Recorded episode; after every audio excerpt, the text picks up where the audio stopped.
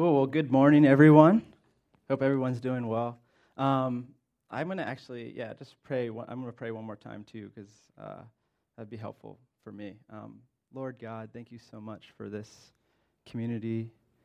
Jesus, I just ask for you to protect and guide uh, my words, Lord, that you would be uh, here. We know you're here. We trust you, Lord God. Um, we give this all to you. In Jesus' name, amen. Amen. So um, today we're going to be talking about uh, Matthew 3 13 through 4 11. Um, and as you all are turning about it, I'll just give a quick intro to it. It's uh, um, the passage is Jesus going into the desert for 40 days um, to fast, um, to be alone, and to be, and he was tempted by the devil. Um, and so I'm going to start reading that passage to begin with. We actually are going to start a little bit before that. Matthew chapter 3 um, starting in verse 13. Then Jesus came from Galilee to John at the Jordan to be baptized by him. John would have prevented him, saying, I need to be baptized by you, and, you do, and do you come to me? But Jesus answered him, Let it be so now, for it is proper for us in this way to fulfill all righteousness. Then he consented. And when Jesus had been baptized, just as he came up from the water, suddenly the heavens were opened to him and he saw the Spirit of God descending like a dove and alighting on him. And a voice from heaven said, This is my Son, the beloved, with whom I am well pleased.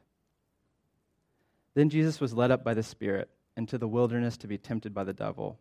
He fasted forty days and forty nights, and afterwards he was famished. The tempter came to him and said, If you are the Son of God, command these stones to become loaves of bread. But he answered, It is written, one does not live by bread alone, but by every word that comes from the mouth of God. Then the devil took him to the holy city and placed him on the pinnacle of the temple, saying to him, If you are the Son of God, throw yourself down, for it is written, He will command His angels concerning you, and on their hands they will bear you up, so that you will not dash your foot against a stone. And Jesus said to him, Again it is written, Do not put your Lord, do not put the Lord your God to the test. Again the devil took him to a very high mountain and showed him all the kingdoms of the world and their splendor. And he said to them, All of these I will give you if you will fall down and worship me.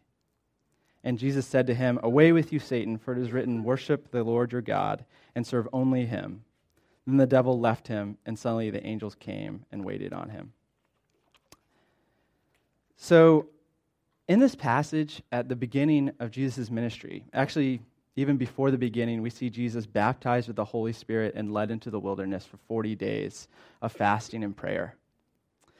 Um, this passage is obviously loaded with significance, but what we're going to focus on today is the concept of solitude.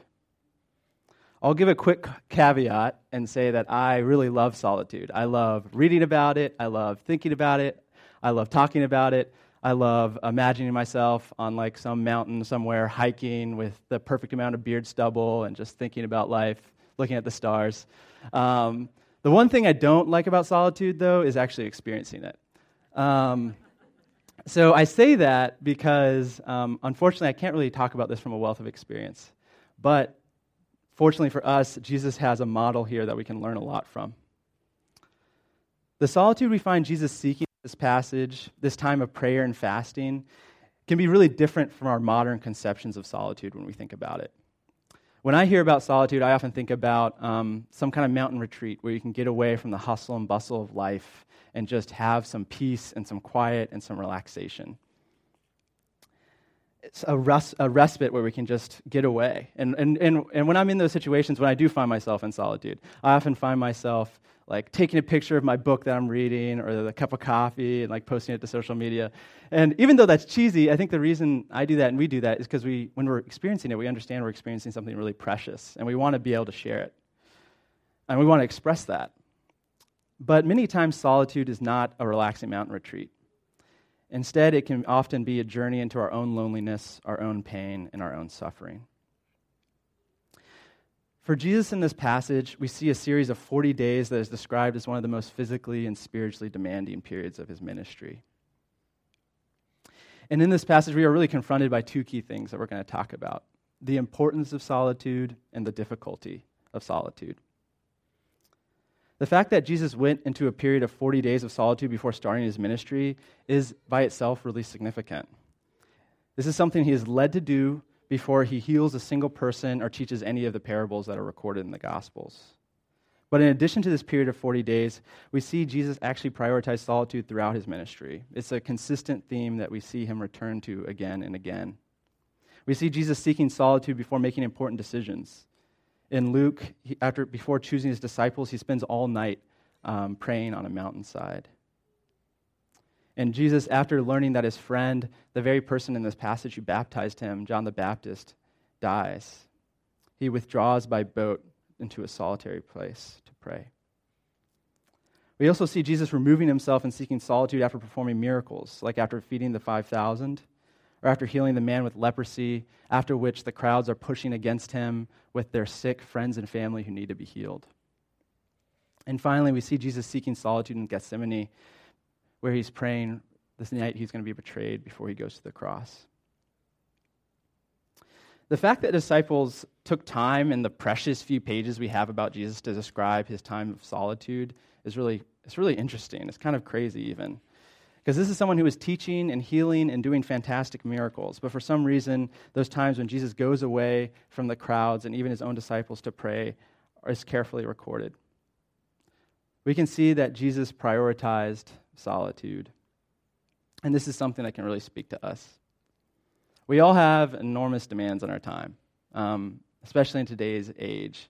Um, you know, we're, some of you all are students, some are parents, some are taking care of friends and family members, some are working, some are looking for work. But regardless of who we are, we all have enormous demands on our time. Um, we have a lot of things that are looking for our attention. But despite the demands for Jesus' time, we see, this, uh, the, we see the Son of God, who actually has the power to bring physical and spiritual healing into the world to people who desperately need it, take time to go alone by himself and pray. The Christ taking time away from teaching and working and healing to spend time alone with his Father in heaven. We see him dismiss the crowd and go spend time in solitude. And we can assume that this isn't selfishness, that there's something here that is important to Jesus accomplishing the work he set to do in earth. So, to wrap up that point, we just see the importance of solitude in this passage, but we also see the difficulty of solitude. Um, by entering into solitude and, and really removing distractions around us, we open ourselves up to experiencing our own loneliness, our own sorrow, and our own suffering. I think we all know that life is really hard. Dante said it a little more eloquently when he wrote, In the middle of the way of life, I find myself in a dark wood. In life, we all find ourselves in dark times, in lonely times, when we feel alone. And it's really easy in those times to avoid solitude and, and avoid spending time with God.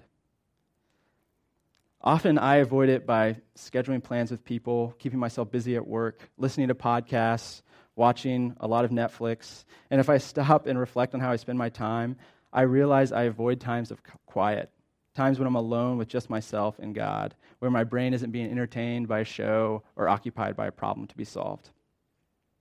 I avoid it almost to like a pathological extent, if I'm honest.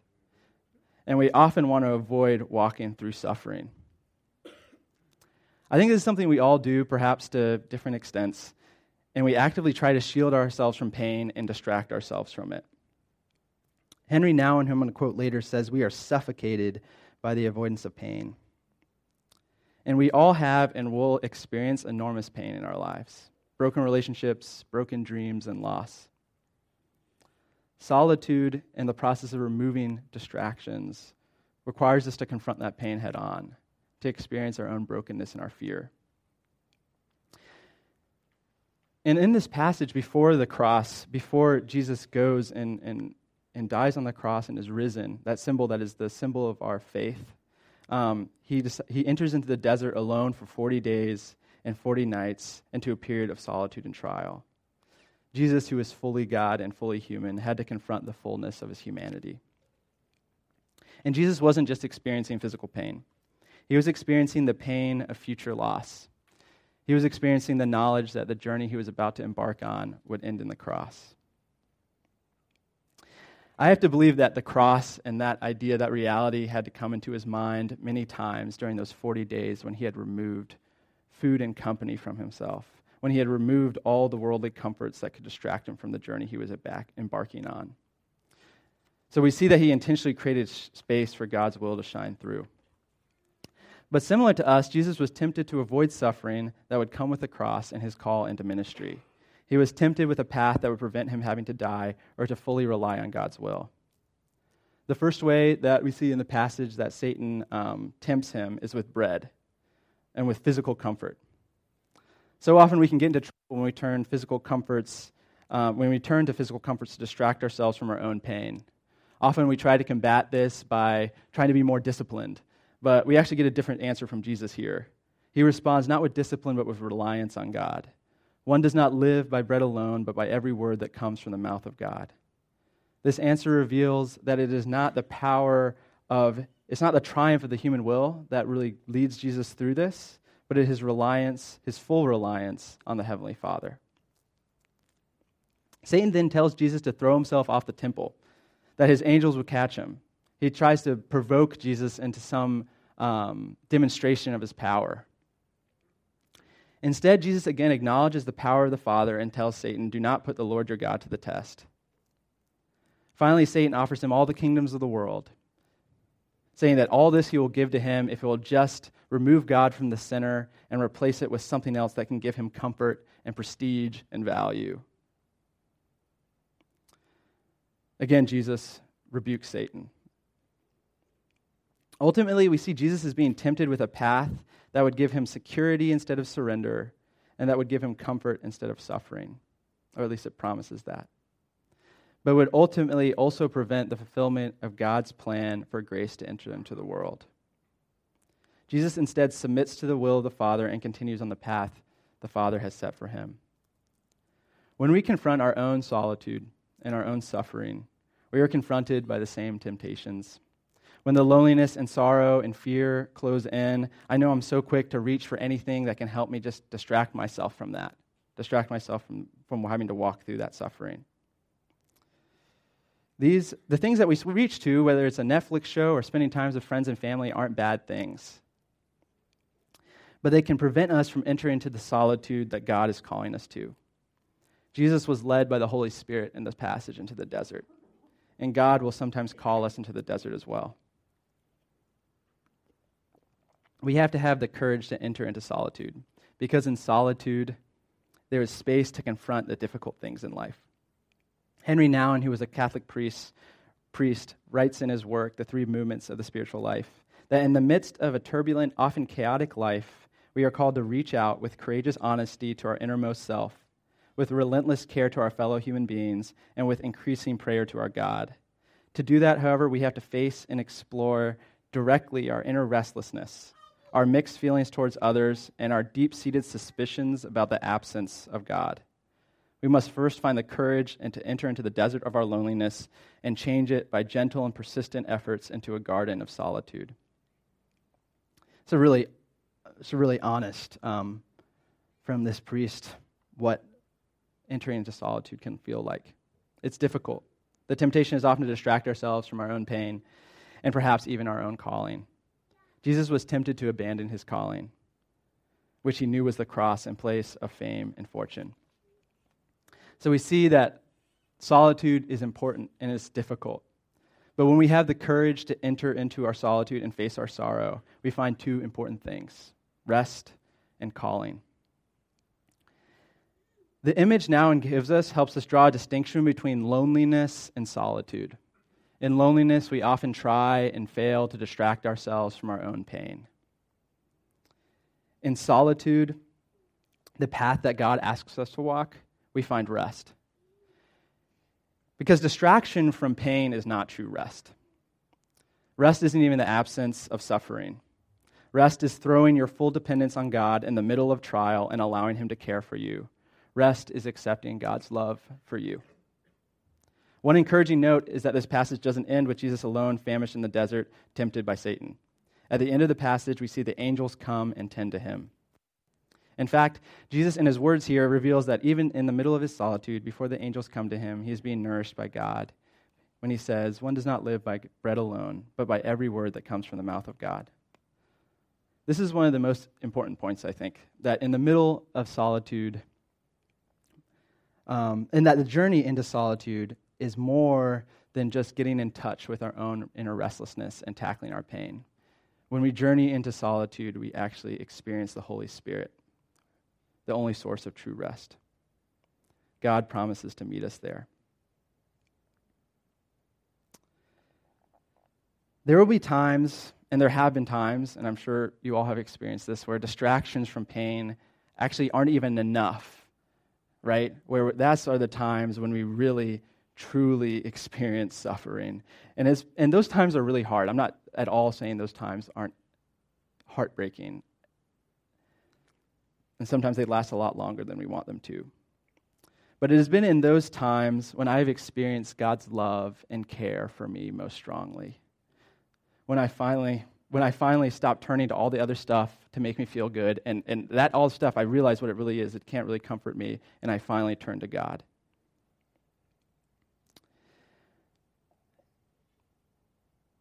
That's when the love of our true Father, the good Father, shines through for us. And in addition to rest, we see that solitude involves calling. We see Jesus seek a time of solitude before the beginning of his ministry. This was a time of preparation, a time that involved the confrontation of temptation, but it also involved a calling and sending out into Jesus' ministry. Immediately after this in Matthew, um, he says, From that time, Jesus began to preach, saying, Repent, for the kingdom of heaven is at hand. When we fi- are willing to enter into solitude, we just don't stay there. We're actually called back out into the world. We see this throughout Jesus' time on earth that again and again he gets called, he goes away into solitude, but then he gets called out to heal and to preach and to teach and to care for people. Matt often talks about how we're called, the called out ones, called into the heart of the Father, but then called back out into the world to share God's love. And this is the same thing we see here in Jesus' life and throughout his ministry. We're all called to be disciples of Jesus, regardless of what the world knows us as. This is our first call and our identity. Time and again, Jesus seeks solitude until ultimately he seeks the solitude of Gethsemane before his journey to the cross. The last point I want to make before we close up is that is, it kind of echoes a point that David Kaler made a few weeks ago when he was preaching about the way of grace and the way of striving. David talked about our temptation to always be striving, and that's so easy to do here. It's so easy to see Jesus' model of solitude and fasting and think, how can I do that myself? And while, again, that isn't bad, we miss a central part of the passage that God's love came first. Before Jesus enters into his ministry or even enters into the desert or does a single recorded miracle, he goes down in the water in his baptism and hears God say, This is my son my beloved, with whom I am well pleased. As followers of Christ, we are all co heirs with Christ. The path that Jesus, fully God and fully human, walked, we are now called into. And while that does include a call and a walk into solitude and into suffering and into calling, it also includes um, it also includes surrender, and it begins with God's passionate love for us. So even though it involves a call into those things, it begins with God's passionate love for us and his love for us as his children. We don't have to strive. There is a mystery in prayer. And many Christian writers, when they talk about prayer, they, they do talk about the discipline required in prayer. But they also always talk about the fact that prayer is a gift. It's a gift from God. God has adopted us as his children. I am God's child, you are God's child, and he is well pleased with you. You're his beloved. We live in a success oriented society, and it's so easy to see this and think how we can best approach the standard Jesus sets. But do that, we again, we miss that time when Jesus went under the water of God's love and heard him say, um, heard his heavenly Father just rejoice over him. And this love isn't a pit stop to fuel Jesus so he can make it through these 40 days. It's a relationship, a relationship where Jesus is modeling dependence on the Father dependence on his love, and it's this relationship that sustains him and continues to sustain him throughout his ministry. His fasting and his prayer, rather than being superhuman efforts, are actions of surrender. Rather than performance of strive or striving, they are acknowledgments that we live on every word that comes from the mouth of God. This is a mystery. We have to seek solitude while understanding it is a gift from God. And it's something I'm only now sort of starting to work towards. But when I mess up, or when I forget about it, or when I avoid it, I just return to God's word over uh, each of us. You are my child, my beloved, with whom I am well pleased. One final point is that when we're cultivating this garden of solitude, it actually doesn't take away from the importance of community. In fact, having solitude of the heart, even in the middle of a crowd, allows us to confront our own pain and more intently listen and care for the pain of others. It's also a journey that, ironically, we don't have to do alone. Um, in a little bit, when we do communion, Allison Otwell is going to be up here. and if there's anything that you all would want to pray about, she is there for you. We're on this journey together. And when we seek solitude, it actually ties us to our community and the people around us rather than pulling us apart. So, as we go into this next week, um, I think the prayer is having, asking God for the courage to enter into the solitude of our heart and be willing to experience our own pain. Because God promises to meet us there, to provide us rest, and to use it as a way to bring His grace and healing into the world. Jesus says in John 16 33, I have told you these things so that in me you may have peace. In this world you will have trouble, but take heart. I have overcome the world. All right, let's pray. God, thank you so much for your model for us. And more importantly, Lord, thank you for going to the cross and being risen. We know you're alive. We know you have given us your Holy Spirit. Lord, in the middle of our doubts, our doubts about people, even our doubts about you, Lord, I pray that we would be able to enter into the solitude. And God, we know that you will meet us there, that you will provide us rest, you will provide us calling. We love you, Jesus. In Jesus' name, amen.